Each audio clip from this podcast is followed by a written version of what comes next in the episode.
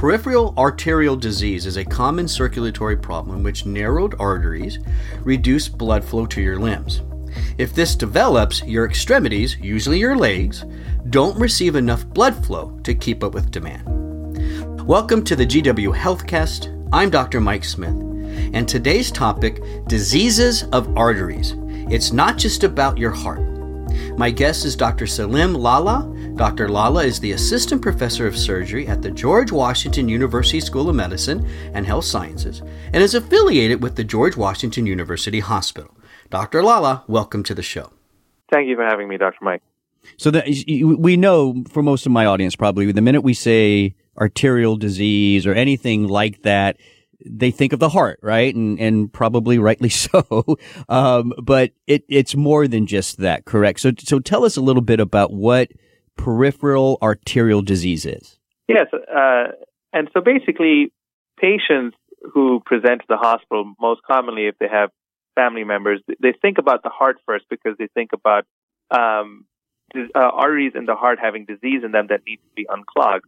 But as you correctly pointed out, that that disease can exist elsewhere in the body and can also exist in the arteries that supply the leg. And what it is basically is as we age, peripheral arterial disease is a chronic disease in which you have what's called plaque, which causes the blockages that tend to build up in the arteries, not just in the leg, but anywhere in the body. And when patients develop these blockages in the arteries supplying the heart, that's when patients develop heart pain or what we call angina. And that's what prompts them to go to their cardiologist in a similar fashion when the arteries that supply the leg, when they start building up plaque uh, and these blockages, then patients will exhibit pain in their legs. And then that's when these patients need to be referred to a specialist, such as a vascular surgeon. Yeah, and so that's interesting, right? And, and I think that's an important point that you bring up that term, that phrasing, arterial plaque, and I think I think most listeners are are somewhat familiar with that. And the key thing here is that can actually happen in any artery, really, throughout your body. Here's an interesting thought, though. Um, is it if somebody was to come in and see you, Dr. Lala, with this peripheral arterial disease, some of the symptoms you mentioned in the in the lower legs, is does that make you worry a little bit about other arteries, like the arteries in the heart? Is there a connection there? Yes, absolutely. And in fact, um, disease in the arteries of the leg is a indicator for having disease in the arteries or plaque in the arteries elsewhere in the body, most commonly the heart. And what happens is that patients who have heart pain or angina know that that's a problem because obviously they, it's everywhere and, you know, patients and their families go to the hospital to get that fixed. However, when patients have pain in their leg, you know, that could be due to a multiple, a host of different factors. And they, they don't tend to clue in that this actually may be a problem if the arteries of my leg. But conversely, you're right. If when a vascular surgeon or another provider uh, correctly identifies that these patients have plaque buildup in the arteries in their leg, it is definitely an indicator that they may have more disease in their heart. Well, how would someone know then? So let's talk a little bit about, you know, you know, average American, 30, 40, 50 years old. What are some of the signs and symptoms that we should look for that might tell us, hey, I need to go get my, the, the arteries in my legs checked out? Yeah, and so just like in the heart, when patients exert themselves and the heart muscle isn't getting enough blood, they will have heart pain. In a very similar fashion, when patients have blockages in the arteries of their leg, when they walk most commonly and the muscles of their leg aren't getting enough blood flow because of the blockages, they will exhibit pain in their muscles. And we classically describe that phenomenon as intermittent claudication. Um, and basically, the strict definition of that is pain in the muscles of your leg, most commonly your calves, that occurs when you walk a certain distance. And when you stop, once that pain occurs, the pain is actually relieved by rest. And that is a very, a very good indicator to tell me as a surgeon that there will, there might be disease in the arteries supplying that leg. And that would be a good time to get a referral and to get further workup and treatment done. What, what is some of that workup? If I were to go in and, and, and kind of present some of these symptoms to my primary care physician, is there something that they can do first uh, to to maybe rule yeah. out per, uh, peripheral disease, or or does it do they get referred right to you? No, I think um, in, in the primary care setting, there's definitely a few things that can be done on a basic history and physical examination to kind of delineate whether this is truly an arterial problem. And again, uh, when someone talks to these patients, they would be able to tell if they have these classic claudication type symptoms. Also, on physical examination, you can examine the leg and do what we call a peripheral pulse exam, where we check the pulses in your leg. So we check the pulses in the groin, where there's a big artery there called the femoral artery.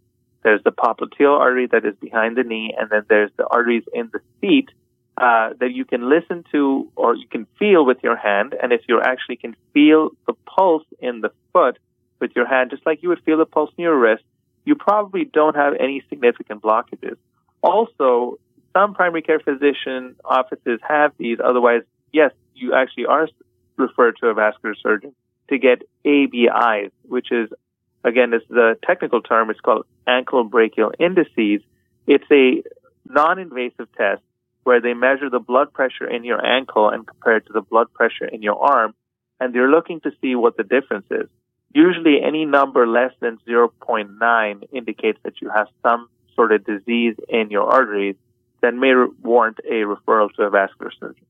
That's interesting. So just for my listeners to understand that a little bit more, what you're saying with, with the blood p- pressure test, right, is that in, in general, the, the, the blood pressure throughout our body should be even or equal, correct? And so if there's a drop, if there's a blockage, there's going to be less pressure in the ankle. Is that a kind of a, a way to think of it? Absolutely. And so there's a certain number that you look at and you say, yes, that's, that's a drop in pressure. That's a sign. Well, if, if that happens, if, if let's say I'm, I'm with you, Dr. Lala, and, and you do that, that check and it turns out that my pressure is a little too low in the ankle, what's the next step at that point? Yeah, that's exactly right. So usually at that point, they're usually talking to someone like myself, like a vascular surgeon. And then at that point, we have to investigate and marry the symptoms that the patients are exhibiting, their physical examination findings, and objective measurements such as the results of an ABI to see what the best course of treatment is. The reality is that most patients who have claudication, again, which is just pain while walking a certain distance, um, would actually benefit from conservative, conservative management first. Because most patients who have claudication will actually still have their leg in five years and the mortality or the problem with these patients actually comes from underlying disease elsewhere in the body, most commonly in the heart. So usually patients who have pain in their legs that isn't really interfering with their life that much, but is kind of annoying cramping pain when they walk to the supermarket or if they walk to their mailbox, usually we tell those patients that risk factor modification is the first and most essential step. So if they have high blood pressure, to make sure that's managed well. If they have diabetes, to make sure that's managed well. To exercise regularly, three to four times a week.